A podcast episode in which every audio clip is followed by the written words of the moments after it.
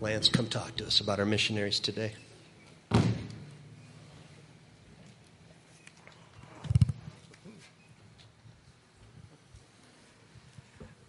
Good morning, Oakwood. Uh, I'm here to talk to you today on behalf of the missions team um, about our missionaries, the Coles, currently serving in Japan. They're in the upper left. Um, Tim and Katie Cole. Tim works with Family Forum Japan, um, using family issues to reach out to the families of Japan. And Katie currently works with an international school there, uh, helping to counsel and lead a Bible study with the students.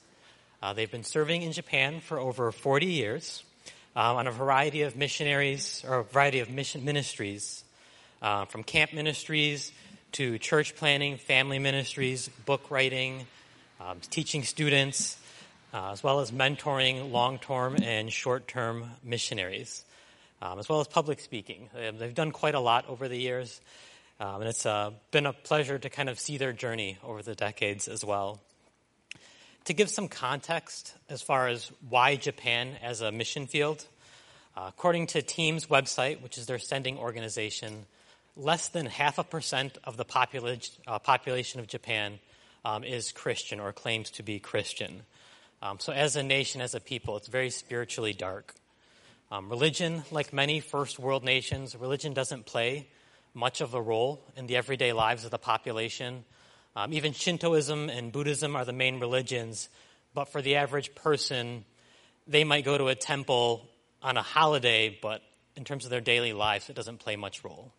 Um, kind of like Christianity here in the U.S., the majority of the population might claim to be Christian, but might only show up on church at Easter or Christmas.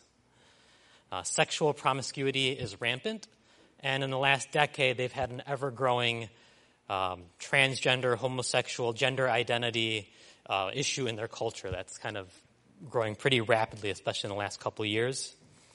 And then some unique issues that the people of Japan are facing. Uh, they have a socially withdrawn uh, epidemic or syndrome, they're calling it, an estimated over 700,000 young people in Japan from the ages of 20 to 40 never leave their room or never leave their apartment to go out in society. They live completely isolated. And about every 15 minutes in Japan, there's a suicide. And as far as um, if you watch anime or manga, which are Japanese comics, um, one thing a missionary has to contend with is that in Japan, um, it's a common stereotype that the church is always portrayed as a villain. So if you're going there to minister to them, especially to the younger crowd, that is a stigma you're always going to have to go through. Um, and then one last issue that I currently learned more about is that Japan has the highest senior citizen po- uh, percentage of population on the planet.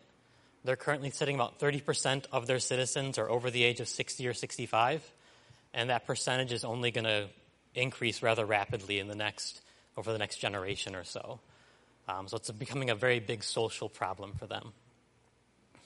So as, that's Japan. But as for the Coles, um, what have they been recently been up to, and how are they helping with this situation in their own way?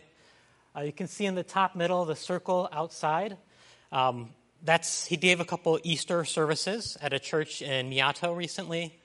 Uh, one thing, when I'm reading through their latest correspondence, it reminded me a lot of the New Testament um, and Paul's journeys, and that the last season of their life, they've spent traveling back to areas they've lived in, areas they've worked with churches before, trying to encourage the believers there and plant new seeds in those communities.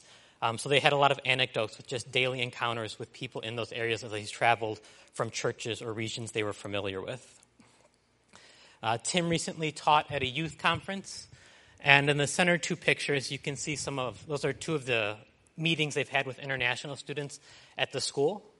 Um, they were excited because during the graduation in May at the school, they worked with uh, one of the popular nurses at the school who happened to be a Christian and arranged for Bibles to be offered to all the graduating students. And at least 50 of the students did accept the Bibles, so they were encouraged um, by that percentage.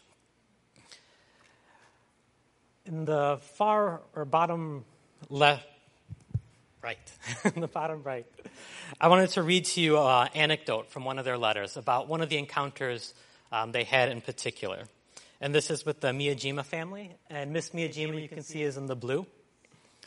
But they write, We stopped to visit with our farmer friends, the Miyajimas, after church today. We had a long chat with Miss Miyajima, who is 79 years old. Last time we were there, we learned that we, they've had a Christian Chinese woman helping them with farm work. They both speak highly of her and how she prays for them and goes to church regularly. Um, today, Miss Miyajima told us that someone who's been buying their apples, rice, and other fruits and vegetables regularly writes them thank you notes that include Bible verses and written prayers for them. When she calls the Miyajimas on the phone, she asks to pray for them at the end of each conversation. We're amazed that God has placed these Christians in the path of these elderly dear friends who've attended church events, met with many of our Christian friends, and listened to us pray and talk about God. After 34 years of friendship, we're still praying that they will come to know the Creator God in a personal way. Um, so, despite 34 years of ministry, they still haven't come to saving faith. But I wanted to share that little anecdote with you today because maybe, like me, you might have someone in your life who you've been praying for and ministering more for years or decades who still haven't come to saving faith. Um, don't give up on them because you never know who else God is going to place in their life to help reach them. And as they write, God keeps our days full of unplanned visits and opportunities. We're thankful for each conversation we have, planting more seeds and being available for spiritual input. Uh, the last and growing part of their ministry that they've been active with is mentoring the next generation of missionaries. Um, they're grateful to have seen a growing number of young people looking into becoming minister or missionaries, especially in Japan. So they've been spending more time answering young couples' questions or young missionaries to these questions about what it's like in the field and what it's like to work in Japan. If you'd like to learn more about what it's like in terms of the mission field in Japan or what they're doing, um, you can scan the QR code or go to team.org. Um, that's their sending organization. Uh, also, if you like to give to them personally to support their ministries, you can go to team.org, give Kingdom Worker, and search for their names. Um, and then on the right, if you go to their site, you'll see this. Uh, it's the, their ministry, the core beliefs for what they do, as well as with teams. And just one thing that I wanted to point it out in showing it is that because Japan has so little churches, um, like here, if we, if like I know in Terry when he when he was teaching how to minister to people, you would, if they accepted faith, you would help plug them into a church, help plug them into the Word. In Japan, that's not necessarily the case because churches are so few and far in between, they really focus on disciples who make disciples so that when someone comes to faith, they're able to stand on their own faith without necessarily a home church to go to. Um, so it's interesting to read that about how they approach building the church in a community or in a people that don't have churches to plug into. Uh, so thank you for your time, um, and please uh, continue to remember the people of Japan in your prayers as well as the Coles. Thank you, Lance. Thank you for that update. And there's, I don't know if, did you mention the president was assassinated this weekend, right?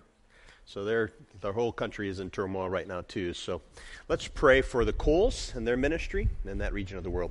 Father, we come to you now and we uh, as a church at Oakwood, we support these missionaries, but God, we pray to get to know them better so we can literally partner with them, not just in words, not just a check that goes out every month, but God, that we would uh, be praying for them and, and know what they're doing and, and how we can be effective partners with them.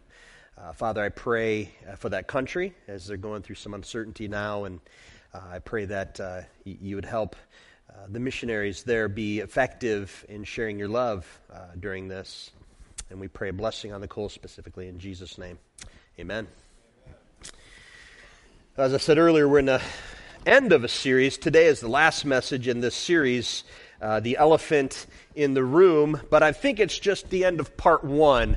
Uh, you've turned in some good suggestions, emailed me some good thoughts. Uh, there's there's a lot of other good topics, so we we definitely will talk and consider uh, elephant in the room part two uh, sometime in the future. Uh, won't be this year, obviously. I've got all the messages planned through December, but perhaps next year we'll hit it again. Maybe next summer. We have the elephants already, right?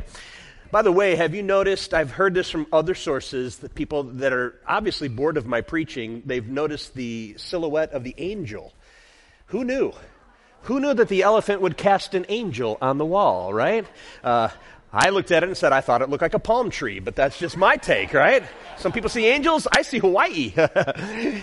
Either way, it just shows that no, one, no one's listening to me. All right, so let's uh, pray this morning. And as I ask you to pray that prayer I often do, I will say I, want you to stay with me this morning. This morning, I'm talking about two very tough topics in transgenderism and homosexuality. And this world really has done a good job of promoting their take on these two topics. It is all in your face, everywhere you look. And without you knowing it or not, you might have already got some presuppositions about these topics. Some things you've thought, uh, you've heard are true. Uh, and so I want you to stay. I don't want you to get mad and leave. I, I pray you'd be patient because I've told you from the beginning, each of these topics I'm preaching truth. What does God have to say about it? And then grace.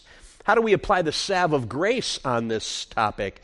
This morning specifically, I had a thought this week finally, the last message. I guess what I've been trying to say to you this whole time, and it, it's come out in my emotions about these topics, is that we as Christians, the church, not Oakwood specific, the church in general, we're very good at having opinions on topics. We have statements about topics. And what I'm concerned about in the meantime, over the last two decades, while we've been very strong on truth, on topics, we've missed the boat when it comes to people. People. When I'm talking about truth and grace, truth never changes, but it must be applied to real people if you're sitting in here today, I really think in our culture in America today that there is nobody in this room that is not touched fairly directly with somebody that struggles with gender identity or considers themselves a homosexual. It might be in your family, it might be a brother or sister or a child or a grandchild. Um, I want you to know today that I'm going to preach truth, but I also want to touch people. People, real people so that's what we're going to pray toward today. I pray that you'd be open to that. Would you pray with me? Would you pray this prayer? God, since there's something you want me to hear, I'm willing to listen. Just give that prayer to God. God, since there's something you want me to hear, I'm willing to listen. And God, may you be glorified. May everyone hearing this be edified, and may Satan be horrified. I pray it in Jesus' name. Amen. The elephant in the room, just a recap. We talked about church and politics. Christians are to be identified with God's kingdom. Yes, you as an individual Christian ought to be involved in voting and paying your taxes and all the things that make you a good citizen, but don't let your identity be with a party or with anything have to do with this world. Your identity should be in Christ. And we should live in this world as aliens and strangers, but yet be good citizens here. Abortion. We talked about the Imago Dei, which is the image of God, which means pro abundant life, not just pro life, but pro abundant life. We pray for babies, yes, that are innocent in the womb, but the mother who's also having that child, we care about her. And we also care about uh, anybody that is mankind.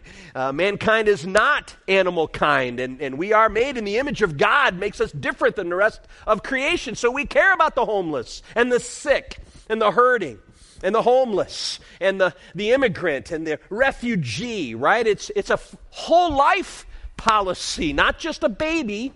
We're pro abundant life, which means we ought to be gospel urgent. Gospel urgent. Share the gospel with people. And then we had to backtrack and go to worldview. Truth is defined by God, not man. This world we live in thinks that they are the definers of what truth is, and therefore you see the chaos because not everybody agrees. And so all you have is arguments then. Here's what I think is true. My truth is this. If it's based on opinion or feelings, it's chaos because we all don't think alike. We all don't feel alike. But we have something different. God's word gives us truth. Amen? And as believers, we believe that it is not man that decides truth. It is God who declares truth. And so that is our worldview. God sets the standards. Sexuality, we did a last week's uh, talk was about God's design. I, I tried to go through what is God's plan for human sexuality, the, the positive side of here's what God made us for, and here's how we're, we're designed. And that leads us to today's message where we talk about, oh, I, have got to follow up last week's first. I'll tell you what we're talking about today. But I didn't do this last week. I had this slide in there, forgot to go there. Uh, parents in the room, be talking to your kids about their sexuality. Please. Be talking to them very young. Uh, age appropriate, of course, uh, but by the time they're going to school, uh, by the time they're heading to preschool or kindergarten, you should be talking to them about their sexuality in appropriate ways. Uh, because let me tell you, the world is already talking to them about their sexuality, and you're too late. Parents, don't be too late. And so, some resources I want to give you uh, the seven, I better look up here. Uh, seven biblical lessons to introduce your child to biblical sexuality by Luke Gilkerson. It's a good book. Parents, uh, if you order that on Amazon today, make sure you get it and open it and look through it. Don't open it for the first time when you're in front of your kids because I will say there are pictures in it. Okay, so uh, be prepared ahead of time. Uh, but that's a good resource if you have children. And then I also have printed here today uh, a copy of seven tips for talking about sexuality with your children. Anybody who wants that can have this copy, and if more are needed, I can print more today before you leave. But please uh, take those resources and use them. So, what are we talking about today? Last week was God's plan, this week was man's plan. What has happened to basic sexuality. Well, man's view of sexuality is broken and twisted. You've got God's standard, which is truth. And if you deny that there's a God and, and man gets to decide what is truth, it's based on opinion, popular opinion, and feelings. Well, those change. By the way, you're always on shifting sand when you're dealing with feelings and emotions and opinions. And so man has lived in a world of twisted and broken human sexuality.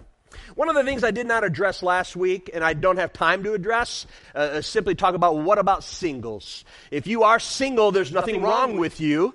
Um, and, and I talked about God's plan as one man, one female in a marriage. Uh, but those of you who are single and aren't married, uh, there's nothing wrong with you. I believe God calls certain people to uh, singleness. Uh, abstinence, you still got to fall in God's plan. You can't say, yeah, but uh, I don't have a mate, and so therefore his rules don't apply. No, its standards always apply. Its sex is for marriage only. And so those of you who are single, there's still there's nothing wrong with you. Can I just apologize to all of our singles? The church has been horrible for decades with our singles. We just aren't good at it. As your pastor, let me just say, I apologize. I, am just, I, I know that we're weak when it comes to how we program. It's always about um, small groups and families, and singles are like, where do I fit? If you're a single today and you feel that way, just know your pastor is humbled and mortified by the fact that we're not good at that, and we love you, and we need to do better. I would ask you, if you're single, to help your church be better because you're not outcast, you're not different, you're not weird. You're perfectly fine the way you are, and you belong here. Amen? The family at Oakwood loves you. So I had to say that today. But we go into this view of man's twistedness. The extreme view on sexuality, man's view on twisted and broken sexuality, is that sex is everything. Stimulation and gratification of our sexual appetite is the focus and primary goal. Kind of sounds animalistic, doesn't it?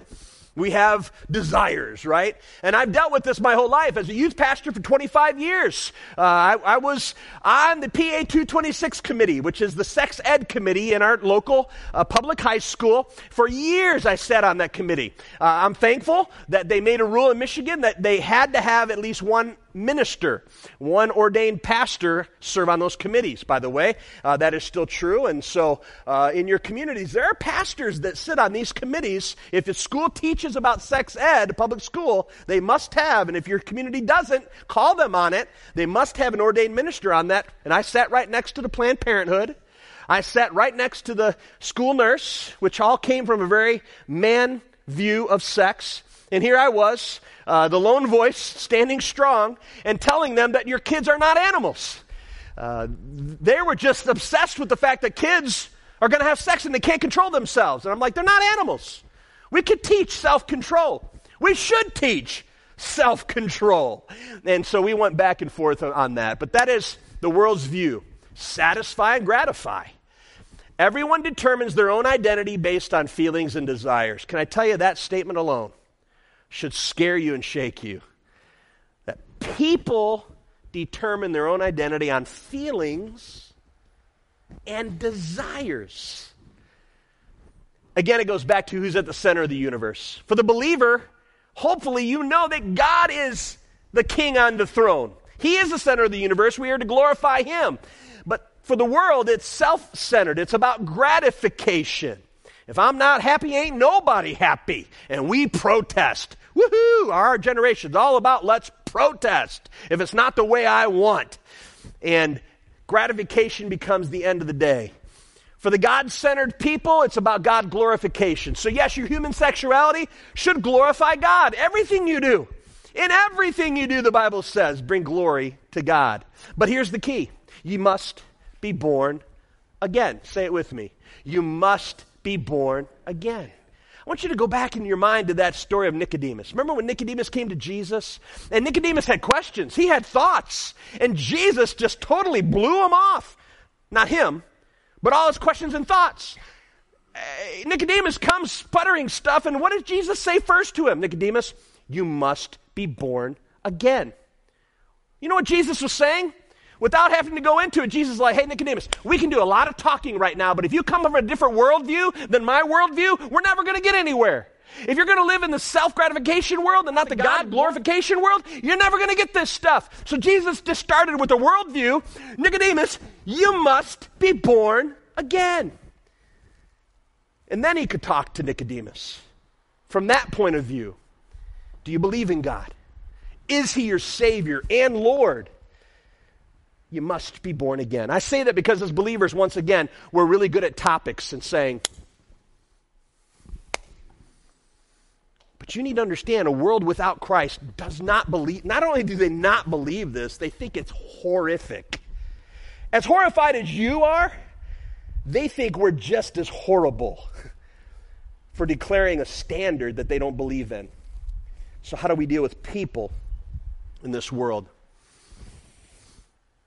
God's truth and sexuality, as I taught you last week, going into this week, you need to be reminded of it. God created sex, He declared it good. Very good, actually. Sex is not just physical. This is not just a physical act. We're not animals. When it comes to humankind, sex becomes emotional, social, spiritual. All these things are very true about our sexuality. Sex is broken and twisted because of sin, and what sin has broken, the cross is able to repair. Can I say it again? No one has I've gone too far. No one in this room has gone too far that the grace and love of Jesus Christ cannot change them. And we need to believe that. So God's design for sex is 2 plus 2 plus 1 equals sex. Two people of two genders in one marriage. Sex is for the intimacy of a husband and wife within marriage only. Sex within marriage is about oneness. You need to get that concept today as we go in to talk about these other issues because anything outside of this is not about oneness. It's about gratification, it's about satisfaction, but not oneness. Only a, a, male and a female in a marriage can experience this type of intimacy of oneness that God talks about. So, the tactic of the enemy in this world is confuse your identity. You are not your sexual cravings. I'm just going to make that statement bold. No matter where you're at today in your cravings, that's not who you are. Matter of fact, as believers, that's one of the statements you should be telling yourself over and over again every day. When you start falling in temptation out of sight of God's bounds, you should say, That's not who I am. I've been made new. I am born again. I'm a new creation. I'm new in Christ. That's not who I am. You are not your cravings. Remember last week, the Twinkies? I'm not a Twinkiest. Don't, don't come up to me and say, Hi, Pastor Don, I'm, you're such a good Twinkiest. Don't call me a Twinkiest. I know, I'm pudgy, it shows. But I am not my cravings. That is not who I am. So the world should not be also defining themselves by their cravings. And do what makes you happy. That's what this world shouts. You hear it all the time. Do what makes you happy. Let me tell you, if you do your whole life that way by doing what makes you happy, watch out. You're in for a world of hurt and dissatisfaction. Isn't that crazy? How the pursuit of pleasure and gratification always leads us to emptiness and loneliness? It's a toilet bowl downward. Don't enter it. How do you get true joy? Knowing Christ in your life, knowing your destination is fulfilled and you, you are a person of promise, these are things that can bring you true joy. Wrong temptations are not to be celebrated, but to be crucified. So, today, two topics, got to go fast. Sex and gender, what's the difference? The biggest thing that thing that has changed in the last two decades is that these two things are not synonymous anymore. Your sex that you were born with does not necessarily mean the gender you describe yourself with. Have you noticed that yet? If you haven't, you've been sleeping under a rock. If you haven't noticed the pronouns after everybody's names of how they want to be talked about, maybe you don't know what that's about. Currently, right now, as I speak, I'm probably outdated, but there are 72 different known gender types that are out there. Uh, not real, but in the world. Uh, if you fill out applications now, you might go through pages to try to define your gender type. Um, and you might be confused. As a believer, you might go in there and say, What?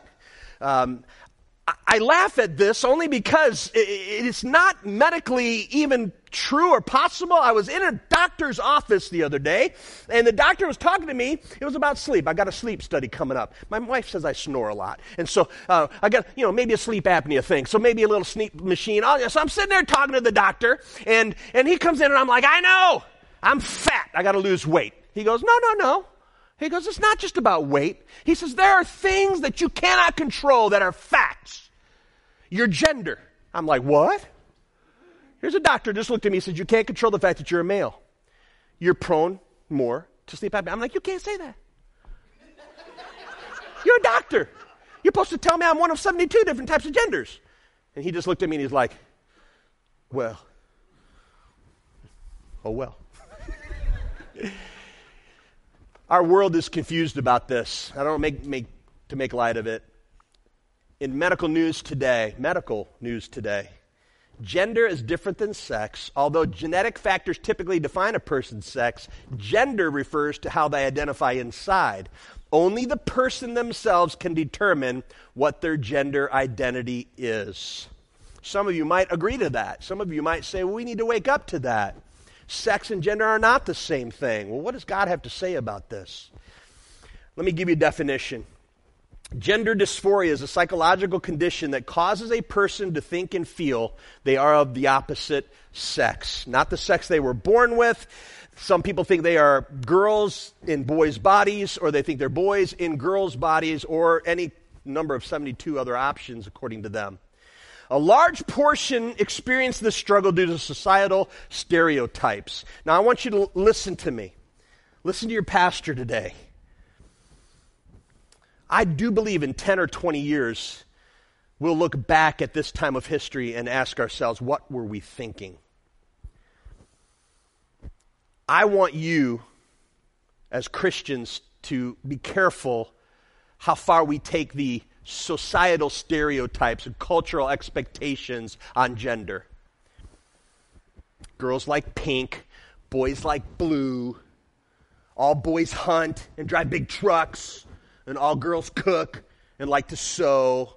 These, these are stereotypes. And let me tell you, those stereotypes have been around for a long, long time. Men in this room, men, adult men, how many of you remember your dad saying, Don't cry, be a man? Anybody remember that kind of a statement?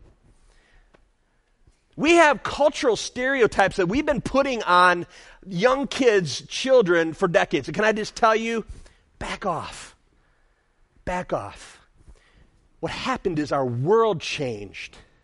And we kept doing the old stereotypes. And we're raising generations of children that are confused.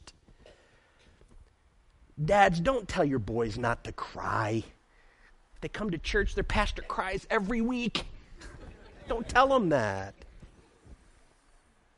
I was speaking at a large conference once, and I was telling a story, and it, it touched me, and I started to cry while I was speak and there was a girl in the third row. She started laughing hysterically.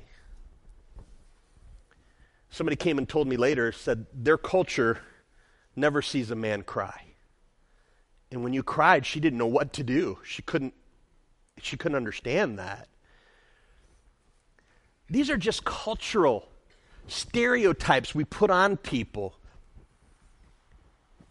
parents, if, if, your, if your daughter likes contact sports, that doesn't mean she's a boy. It doesn't mean she needs to explore boyness. Let her be a girl that loves sports. That's okay. If she doesn't like lace and pink, it's okay. By the way, can I just tell you how culture changes? 100 years ago, pink was a masculine color. Those of you men wearing pink today, y'all are right.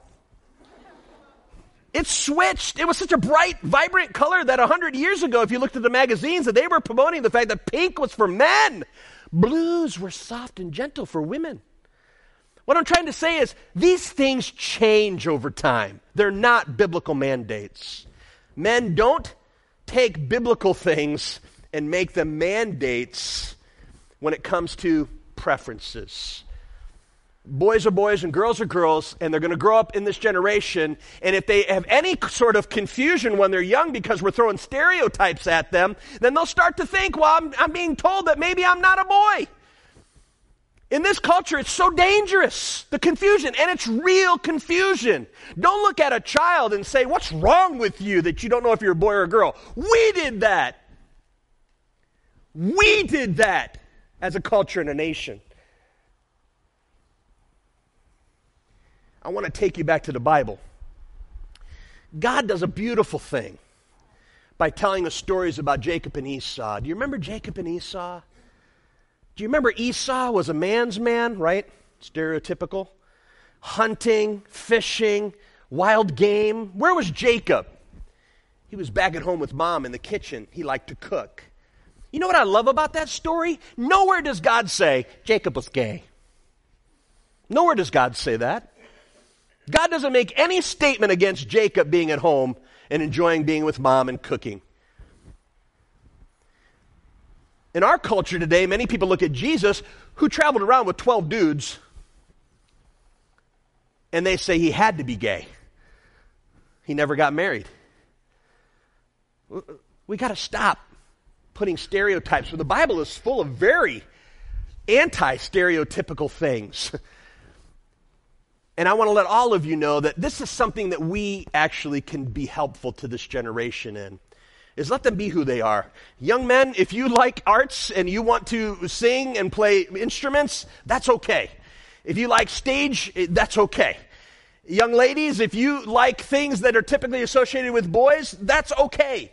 It doesn't change who you are.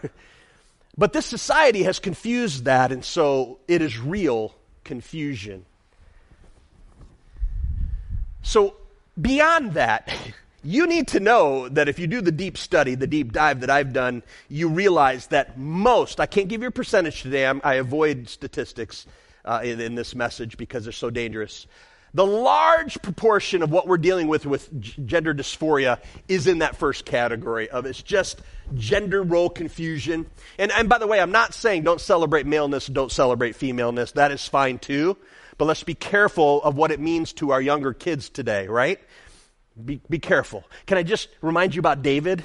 I mean, David, yeah, get your head around David. He was a warrior king who killed over 10,000 men in battle, and he played a guitar.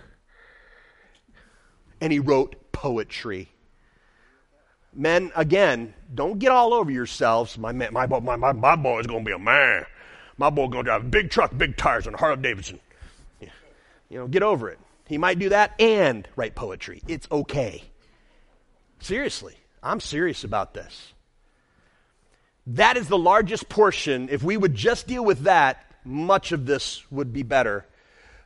Beyond that, there is another portion. Uh, there's a group of people that actually struggle identifying with their sex at birth, and they experience real and very serious ramifications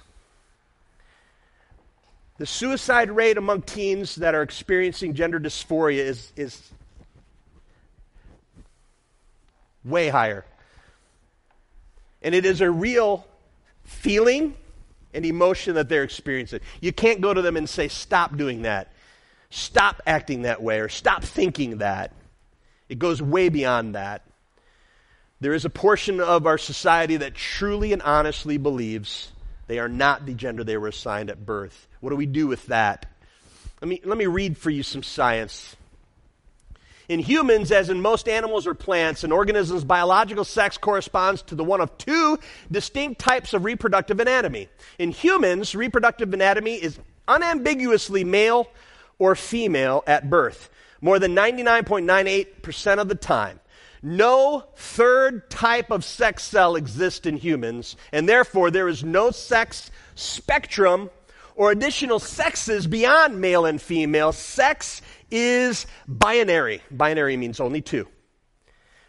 This was written in the Wall Street Journal by Colin Wright, who is an evolutionary biologist at Penn State, not a believer. And Emma Hilton, a developmental biologist at the University of Manchester. There are scientists that are calling out our, our society right now and saying, You're making a grave mistake. This whole thing is hooey and it's not truth.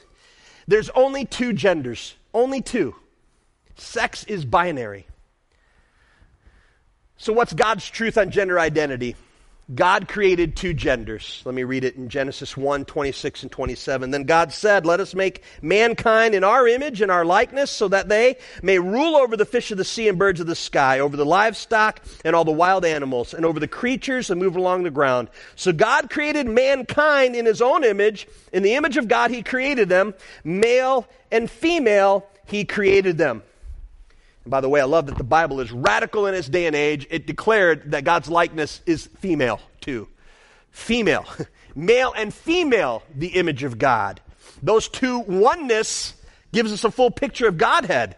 It's amazing. There are two sexes. Some of you might struggle with uh, the Old Testament being the standard, so let's go to the New Testament. Gender is not determined by feelings.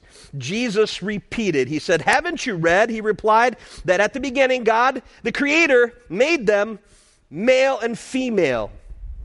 Jesus also subscribed to the fact that there are only two genders. And God's design is in Genesis 1:28 and that is, God blessed them and said to them, the man and the woman, Be fruitful and increase in number, fill the earth and subdue it, rule over the fish of the sea and the birds of the sky, and over every living creature that moves on the ground. God had one thing in mind at creation for our human sexuality one male, one female. It was about reproduction and rulership. And four, God prohibits dressing to present yourself as the opposite sex. In Deuteronomy 22 5, a woman must not wear men's clothing, nor a man wear women's clothing. For the Lord your God detests anyone who does this. You stick with me on the Old Testament, okay? Because I know what the argument is. I'm going to get to it later on today. I know whenever you bring up the Old Testament, everybody says, that's all law. None of that applies today. Well, there's parts of the Old Testament that says, do not murder. Guess what? Murder's still wrong. There are some parts that still declare truth. There are some parts that we don't have to abide by anymore. There are some standards in Leviticus that, that, that were for that culture in that time. The trick is knowing the difference. You gotta be a biblical scholar and understand how to read scripture and know the difference between cultural things, things spoken to a specific church, or things that are general rules. But in Deuteronomy 22 5, we start hearing about the heart of God who made male and female, and it's said not to dress to present yourself as the opposite sex. Let's go back to culture. I see a lot of women wearing pants in here. Are you in trouble? Not at all. Take a deep breath. Culture defines those things. I want to remind you, 100 years ago, uh, nobody here was around then, but have you seen pictures of baby boys 100 years ago, they were all in white dresses. I'm not lying to you. Look it up. Culture changes over time. Dress changes over time. This verse does not say that women can't wear pants or shorts. And it, it, it, honestly, to be very honest with you, last week I thought I saw Jim Smith in a dress. I told him that. I saw him on Sunday. I'm like, did I see you in a dress the other day? I was driving down Glaspie Road and he works for NODA and there was a, a guy getting out of one of the buses in a kilt. And I'm like, Jim Smith is wearing a dress. I asked him Sunday. He's like, it wasn't me. It would have been cool if it was. Guys wearing a kilt would not be considered a woman. If you went to Samoa today, the men are wearing what you would call a dress, and it's culturally fine. Don't get caught up in culture. We, we need to stop telling boys that they can't wear pink. We got to stop telling girls to only wear frilly dresses. Cultural things are, are cultural things, and they change over time. So, what is biblical? The Bible is very clear. Don't dress to present yourself as the opposite sex. Women, if you have short hair today, fine. Fine on you. Good on you. Uh, we're, we're, people have taken this teaching and then they've gone too far in it and have said, you know, boys, I grew up in a culture that said boys couldn't have hair past their ears or they'll think you're a girl. I don't know. My son has hair down to his back of his back and he's a boy. I'm not confused, and he's not trying to confuse anybody either. I know, dude looks like a lady. No, not that. Not that. There's a difference between cultural aspects of wearing certain clothing and biblical mandates of don't dress to present yourself as the opposite sex. What am I getting at? Well, there's a verse in the New Testament. It's in 1 Corinthians 6, 9 through 10. It says, Or do you not know that wrongdoers will not inherit the kingdom of God? Do not be deceived, neither the sexually immoral, nor idolaters, nor adulterers, nor men who have sex with men, nor thieves, nor the greedy, nor drunkards, nor slanders, nor swindlers will inherit the kingdom of God. Let's go back to that little phrase men who have sex with men. The Bible is translated. There was actually two words there, Greek words, that they came up with this men who have sex with men. The two words put together were soft and effeminate. Paul actually invented the word, and what he was trying to say was men who dress like women to have sex with men. That is the actual translation of that verse. Now, they broke it down men who have sex with men, and it is a good translation, but it doesn't give you the context of God's heart when it comes to this. Don't dress as the opposite sex to have sex with the opposite sex. Male prostitutes is the thought here, who appear as the other gender. Does that make sense to you at all? In other words, take a deep breath and women, you can have short hair, you can wear pants, everything's cool. Those things are cultural and they change. But God does not change. I hope you understand that. And so it's about intent and it's about uh, the desire of a person's heart there when it comes to that. That's God's view on sexuality. Let me give you a verse, and it's going to be in a different translation. Hang on, you'll find it at the end. There's more to sex than mere skin on skin. Sex is as much spiritual mystery as physical fact. As written in Scripture, the two become one. Since we want to become spiritually one with the Master, we must not pursue the kind of sex that avoids commitment and intimacy, leaving us lonelier than before. The kind of sex that can never become one.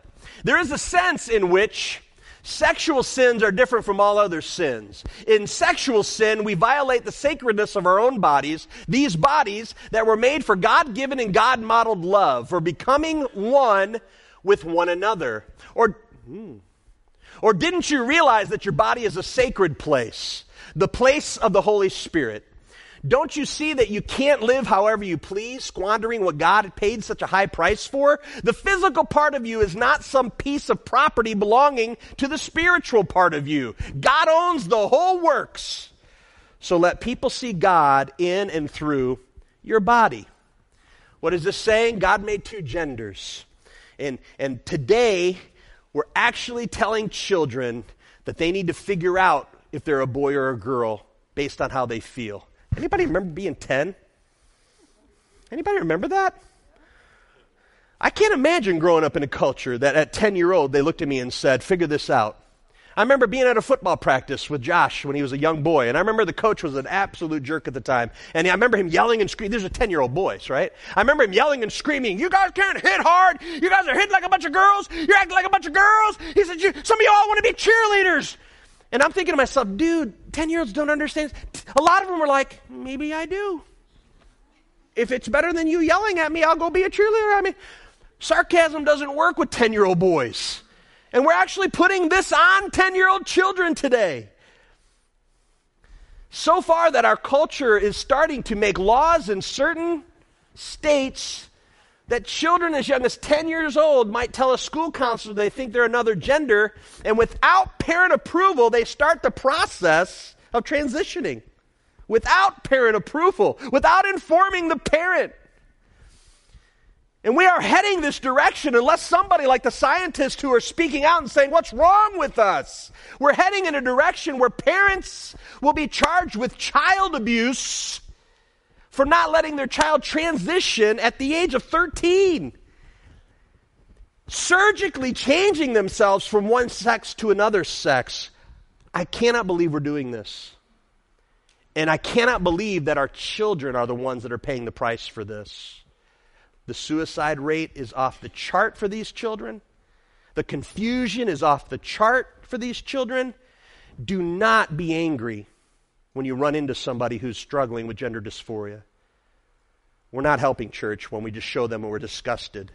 You know what? That's a real person who has real struggles.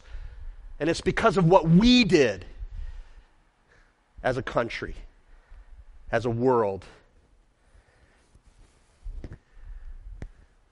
That Wall Street Journal thing that I told you earlier, I want to read more of what they said. These two evolutionary biologists who are not believers at all. They went on to say the large majority of gender dysphoric youths eventually outgrow their feelings of dysphoric, dysphoria during puberty. Affirmation therapies that insist a child's cross sex identity should never be questioned, and puberty blocking drugs advertised as a way for children to buy time to sort out their identities may only solidify feelings of dysphoria, setting them on a pathway to more invasive medical interventions and permanent infertility. This pathologizing of sex atypical behavior is extremely worrying and regressive. There are scientists who are saying, What are we doing? So I tell you, as a church, it's very easy to stand here to say how we feel on this topic. But what about the people? These are real children, these are real adults that are struggling with this issue. And could you imagine? Every day not knowing if you're a male or a female and just trying to figure that out on your own. So, to the person with gender dysphoria, because I will say, whether you know it or not, there's probably people in this room that are struggling in this area. And as parents, I want you to hear me say this. To the person with gender dysphoria, God loves you. You're not an abomination. You're a product of a broken and fallen world of sin, and, you, and your struggling is real and it's confusing. And can I say, this church loves you. You're welcome here. You belong here. The church needs to stop shaming people and start loving people because they're welcome here. And I'm going to tell you, this pastor loves you and I'll be with you and for you. A couple weeks ago, a, a young man entered my office who was openly gay and flamboyantly dressed. And you know what I did? I talked to him. And I never mentioned his hair or his nails. I looked him in the eye and I talked to him because he's imago Dei. He's made in the image of God.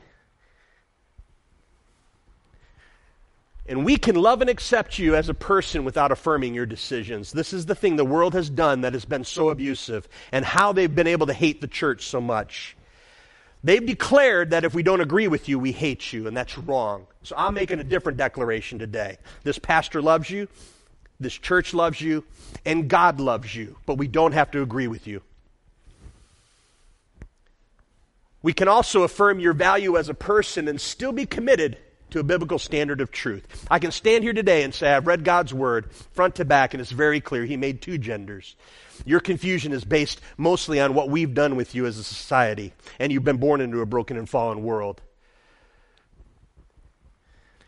Jesus offers a wholeness that will bring unity between biological sex and your sense of self. Wholeness will not come by changing your physical body, but by dealing with your heart and mind to make you whole. I am not standing on this stage and say, pray the gay away. I'm not standing on this stage and say, we're just going to pray your feelings and opinions go away. No, this, there's going to be some hard work that needs to be done here, but you, you can approach it knowing that you're loved and accepted and that God loves you and has not rejected you. Homosexuality. And I know you're thinking, it's time to leave. You can't. I go on vacation next week. We have to end the series, so you just sit and be quiet. Romantic attraction, sexual attraction, or sexual behavior between members of the same sex or gender. God's truth on homosexuality, the Bible clearly states homosexuality goes against God's design. In Leviticus 18, 22 and 2013, I know it's Leviticus. But again, I want to point out, don't throw away the whole Old Testament. Learn how to read it and understand what's cultural and what's not. Because there are things that are still valid in Leviticus, like stealing, lying, cheating, slandering, witchcraft, pimping your daughter out for sex. Those are all still wrong, and they're in Leviticus. All right? And so don't throw the Bible out understand how to read it and study it. And so in Leviticus, I won't read those passages, but it states very clearly that homosexuality goes against God. I want to read Romans. We'll go to, to the Romans passage. Romans 1 26, 27. Because of this, God gave them over to shameful lust. Even their women exchanged natural sexual relations for unnatural ones. In the same way, the men also abandoned natural relationship with him and were inflamed in lust for one another. Men committed shameful acts with other men and received in themselves the due penalty for their error. The Old Testament and New Testament agree homosexuality goes against God's design. 1 Timothy 1, 9 and 10. We also know that the law is made for the righteous, but for the lawbreaker and rebels, the godly, the sinful, the unholy, the irreligious, for those who kill their fathers or mothers, for murderers, for the sexually immoral, for the practicing homosexuality, for slave traders, liars, perjurers, and for whatever else is contrary to the sound doctrine. Whenever we find lists, we key in on one of them. Don't forget those who fornicate. That's straight sex is listed there right before homosexuality. So all y'all all y'all sitting here, right? You remember? All us all. This list is for all us all. But the Bible clearly states that homosexuality goes against God's design. Same sex behavior is sin, same sex attraction is not. Let me, let me say that again because you need to understand this. Again, the church has been so good at slamming their foot down on a topic. Yes, homosexuality having sex with the same sex goes against God's commands. But we are in a broken and fallen world that people are born with a sin nature, and maybe you don't experience it, but they experience same sex attraction. And it's very real to them. It's as real to them as the person who thinks they're a boy when they were born with a girl anatomy. It's very real. And if you can't understand that today, it's hard for you to have any sympathy or empathy uh, about a person. It's good to have a strong feeling on a topic, but what do you do with a person? Well, I want you to know today if you're struggling with same sex attraction, you're not alone. Other people have struggled with this, and that attraction is not sin. James 1 14 and 15 very clearly give us a, a uh, uh, discussion on this. But each person is tempted when they're dragged away by their own evil desires and enticed. Then, after desire, has conceived, it gives birth to sin. Sin, when it's full grown, gives birth to death. Did you see the desire was before sinful action? So if you're having same sex attraction today, I want to talk to you a little bit and let you also know that you are loved. That you're not an abomination. But God would say, don't have sex with the same sex. You might have desires for that, but don't fulfill them. Arguments to support same sex relationships. I want to quickly go through these because you need to know that there are uh, biblicists that actually have made statements using the Bible to promote homosexuality. I just want to give you a couple of them today before we're done.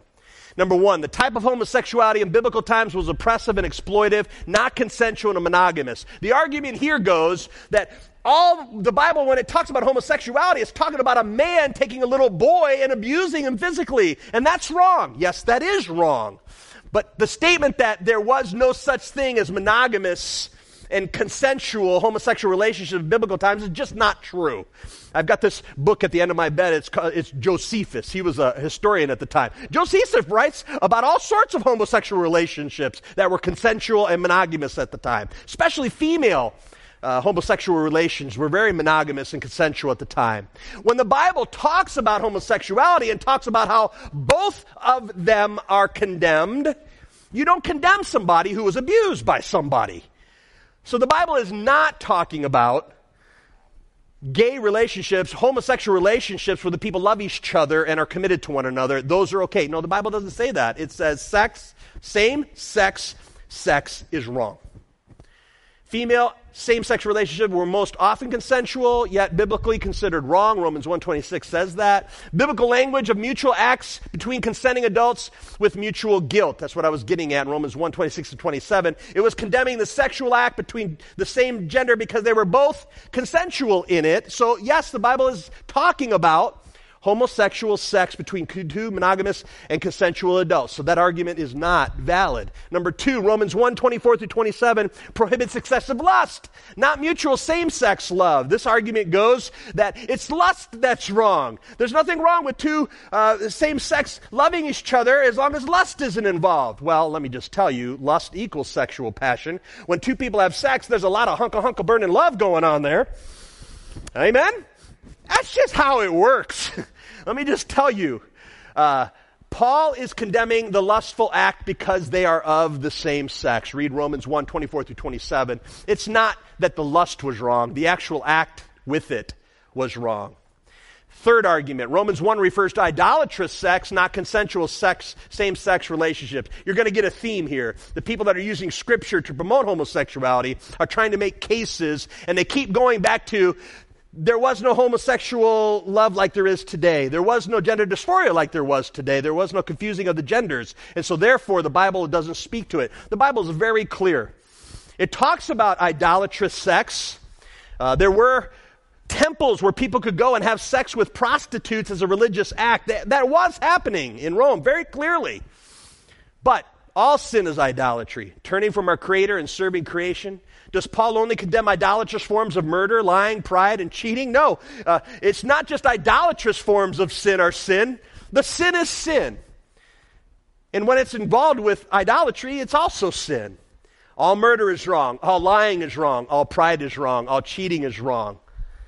And so this, this argument also does not hold water for the biblical writers didn't know about sexual orientation. The Bible never says that one's desire for certain act or behavior automatically justifies the act. The Bible is very clear about your feelings and opinions being the rule of the day. Don't do it. It's got to be God's standard. The Bible frequently says that our desires and feelings are just as messed up as our intellect, wills, and behavior. Born with it, argument is not a good biblical argument. We are born into a fallen world. We possess fallen emotions, bodies, desires that are all subject to sin. So, what am I saying today? On the topic of homosexuality, if the Bible's clear, it goes against God's plan, and it is sin. For the people that are experiencing same sex attraction, God loves you, He delights in you, and He cherishes you. The church has been very good at, at saying God hates you because you're homosexual. Let me just tell you, that's wrong. I know Christian that have been in the Bible for years. You're like, what about 1 Corinthians 6? It says expel, expel the, the person from the church. Have nothing to do with them. You know what that's about? Yeah, there was sexual sin involved, but you know what it is? It's because the person was absolutely rebellious and militant in his disobedience. The church leadership had said, knock it off. He refused to. He was promoting it. Then the words come expel the brother. Let me tell you, let me tell you, there's been a lot of people I just would rather kick out of the church, and it's not because of homosexuality, it's because their mouth. It's because of negativity. It's because their slander. It's because their hatefulness toward leadership. That stuff is unbiblical. You can walk out of here all happy as you want about your feelings about the topic of homosexuality. But I'm here to tell you God loves each and every one of you today. He delights in you and he cherishes you. You are not an abomination. All sin needs forgiveness. God considers all sexual immorality to be sin. This includes lust, pornography, sex outside of marriage, same sex intercourse, which means we're all in the same boat today. If you leave today and say, those people, we're those people. We're all those people. Sinful, broken people that look at a computer screen for gratification is just as wrong as same sex sex. We have to stop. It, always feels good when we can point at somebody that we don't understand and we don't have those same feelings. It's always easy to point at them and say, those are messed up people. It's really hard to look in the mirror and say, man, am I messed up. You're not alone. For the person with same sex attraction, you're not alone. And by the way, banish the thought of suicide. This is what breaks my heart more than anything that young people with gender dysphoria, young people with same sex attraction come to the church and they feel shamed. They feel belittled. They feel like nobody there can accept them or love them. We need to turn the tide of that. They're going through something they need help with, and the church ought to be there with them. Find someone to talk to. You can come to my office, and if you're a boy and you got green hair and long nails, I'm going to talk to you because you're a human. And I love you. Years ago, as a youth pastor, I had a Bible club at the local high school. Every Thursday, I'd go at 8 o'clock in the morning and I would meet with 40 kids. Way back then in the 90s, there was a very openly gay young man. I'll call him Tom. I don't know why Tom came. At first, he might have come maybe to, to check us out and, you know, maybe cause trouble. I don't know. Uh, but he came with some friends. You know what? Tom kept coming. For, for the years he was in high school, Tom kept coming. And you know what I did? I taught the Bible and I talked to the students. I never once treated him differently than anybody else. One of their best friends died in a car accident right in front of the school, and it was a tragic day.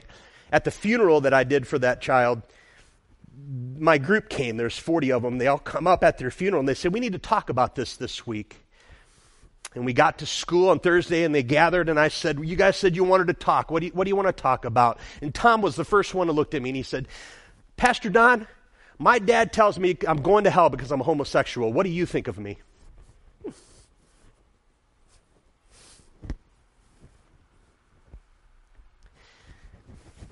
My head just spun what do I say? What do I do? You know, there's 39 other kids looking at me, and one kid that really wants to know. And I started to answer the question by saying, well, the Bible, you know, we can talk about what the Bible has to say. And, and all of a sudden, it just like God said, stop it. Don't do that. Listen, listen, listen. He asked you, what do you think of him? And I stopped and I said, Tommy, I'm sorry. I'm not answering your question. Your question was, what do I think of you? I love you. And I've always treated you the same as everybody else. If you want to talk about homosexuality, me and you can get together sometime and go through the scripture and talk about that. But if you just simply want to know what I think of you, I love you. And by the time I was done saying that, there was 40 kids crying because they'd never heard a pastor express love for an openly gay teenager.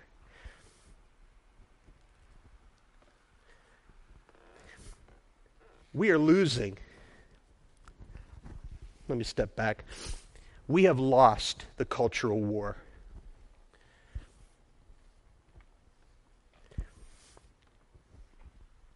Our culture has moved on based on feelings and opinions, and that's the direction they're heading.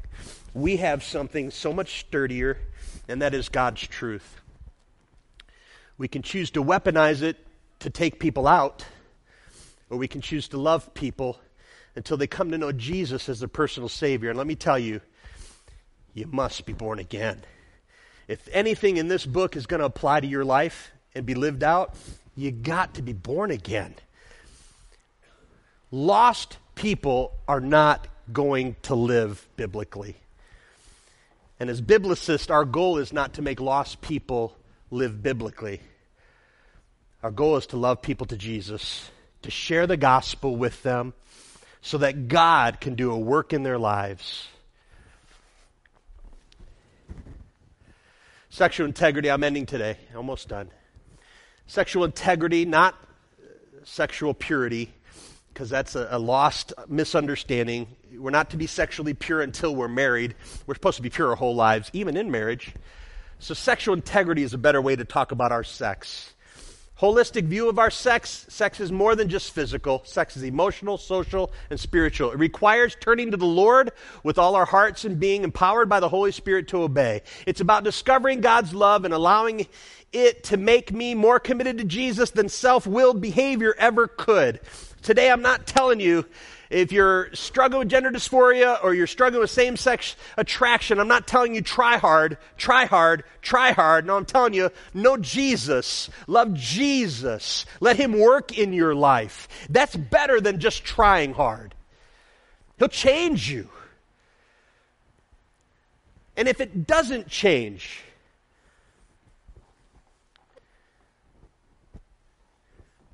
I love to hear stories of when people are alcoholics or they smoke cigarettes and then they get saved and God removes that. Anybody ever have that experience? Is there anybody here that have had that experience that just removed it? I love hearing those stories where God removes the addiction. That didn't happen for me. I stopped smoking 30 years ago, cigarettes. I was a stupid teen. I chain smoked. I mean, I lit one cigarette. I would smoke one pack in like five minutes because I was hiding, right? And we had we'd go fishing to smoke. And so when we're fishing, we're hiding. I'm smoking. Man, I smoked a lot real quick. and I remember when I decided that was not great, not good for my body. I'm just going to give that up. The temptation never went away.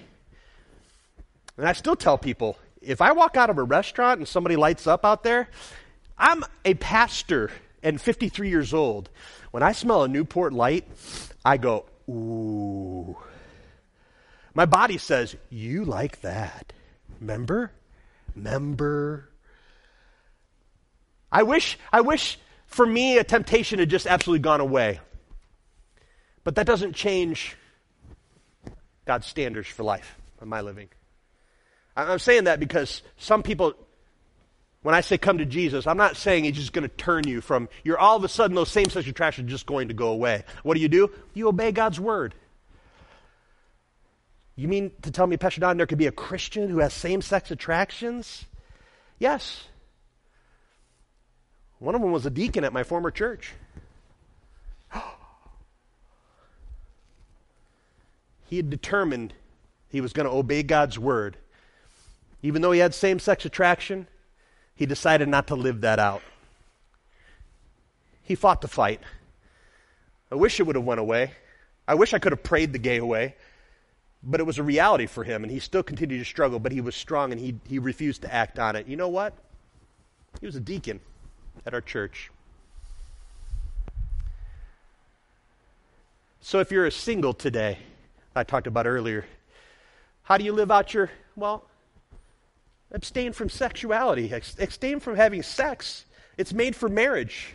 It's made for one woman, one man, one marriage. So if you're same sex attraction today, I'm saying abstain from that. Behavior is sin. God calls it a sin. But you're loved here.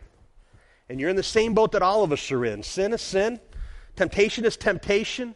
And if it's wrong behavior that it's leading you to, then don't do it. Don't feed it. It makes it worse. Lastly, today, conclusion. I'm loved by the God who wants to bless and protect me. My sexuality was created by God and He alone sets the standard. I choose to obey God and live a life of sexual integrity as a response to God's love. I will say yes. Oh, for too long we've just been saying just say no. Oh, beautiful. What was it? Ronald Reagan's wife. God bless her heart. Just say no. Just say no. It just didn't work. I will say yes to living a faithful, flourishing life as a sexual being according to God's design. What am I saying today? I'm not saying just say no. I'm saying say yes to God's plan. Say yes to a life that goes beyond just your attractions and cravings. There are some things that I encourage you to look at.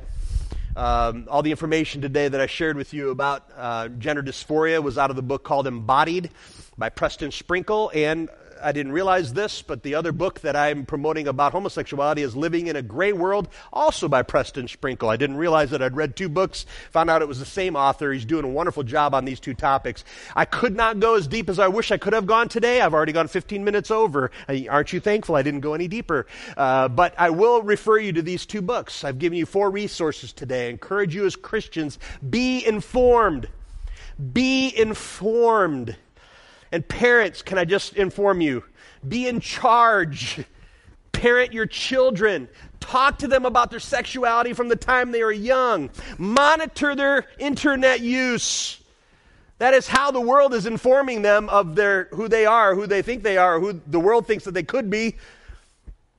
There is no such thing as privacy when it comes to parenting and teenagers and the internet. I'm just going to say it out loud. Parents, don't fall for that line. Be in charge. I'm not saying be abusive, but be a parent, not a best friend. Parent your children. Talk to your children. Take them out on long drives so you don't have to look each other in the eyes and you can drive and just talk about hard topics. Ask them questions. Reaffirm that they're loved by God, even if they're having questions about their identity. Can I just tell you as I close today in prayer how big this issue is? The children going up in this day and age are told that the worst thing you could be is straight. Our kids, with their other kids, are in social atmospheres where the worst thing they could be is straight. They have to figure out something. A youth pastor friend of mine was talking to a kid, and the kid came in and she told him, I'm, I'm, uh, I'm a lesbian. And he said, oh, well, let's talk about that. How long have you liked other girls sexually? And she's like, What? No, I don't do that. And he's like, Well, you just told me you were sexual. She goes, Well, I just, I might be. You need to understand today that the kids are totally different than they were in the 80s and the 70s. And the worst thing you could possibly be is straight because that means you hate. Our culture has equated straight with hate. And so kids are trying to pick something amorphous, bisexual, asexual. Eh, name 72 different types of genders because they got to be something rather than straight.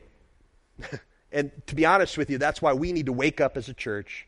Understand that what I said today was very important, whether you understood it or not, to stand in front of an audience and to tell them that God loves them they're loved here, and their pastor loves them, is powerful. Join me in loving people to Jesus. Let's close in prayer. Father God, help us. Help us as believers to stand on truth, but to apply the salve of grace. God, help us to learn we don't have to water down your standards. We can stand on those and believe those are true, but we can accept people and love them and God, we trust that you would work in hearts. God, help people. We pray for your help for those struggling with gender dysphoria. We pray with those who have same sex attractions that are very real. As much as Twinkies are real to me, that might be real for somebody else. And so, God, we pray for your help, a divine assistance with love, faith, and hope. But the greatest of these is love. I pray this in Jesus' name. Amen. Amen. God bless. Go in peace.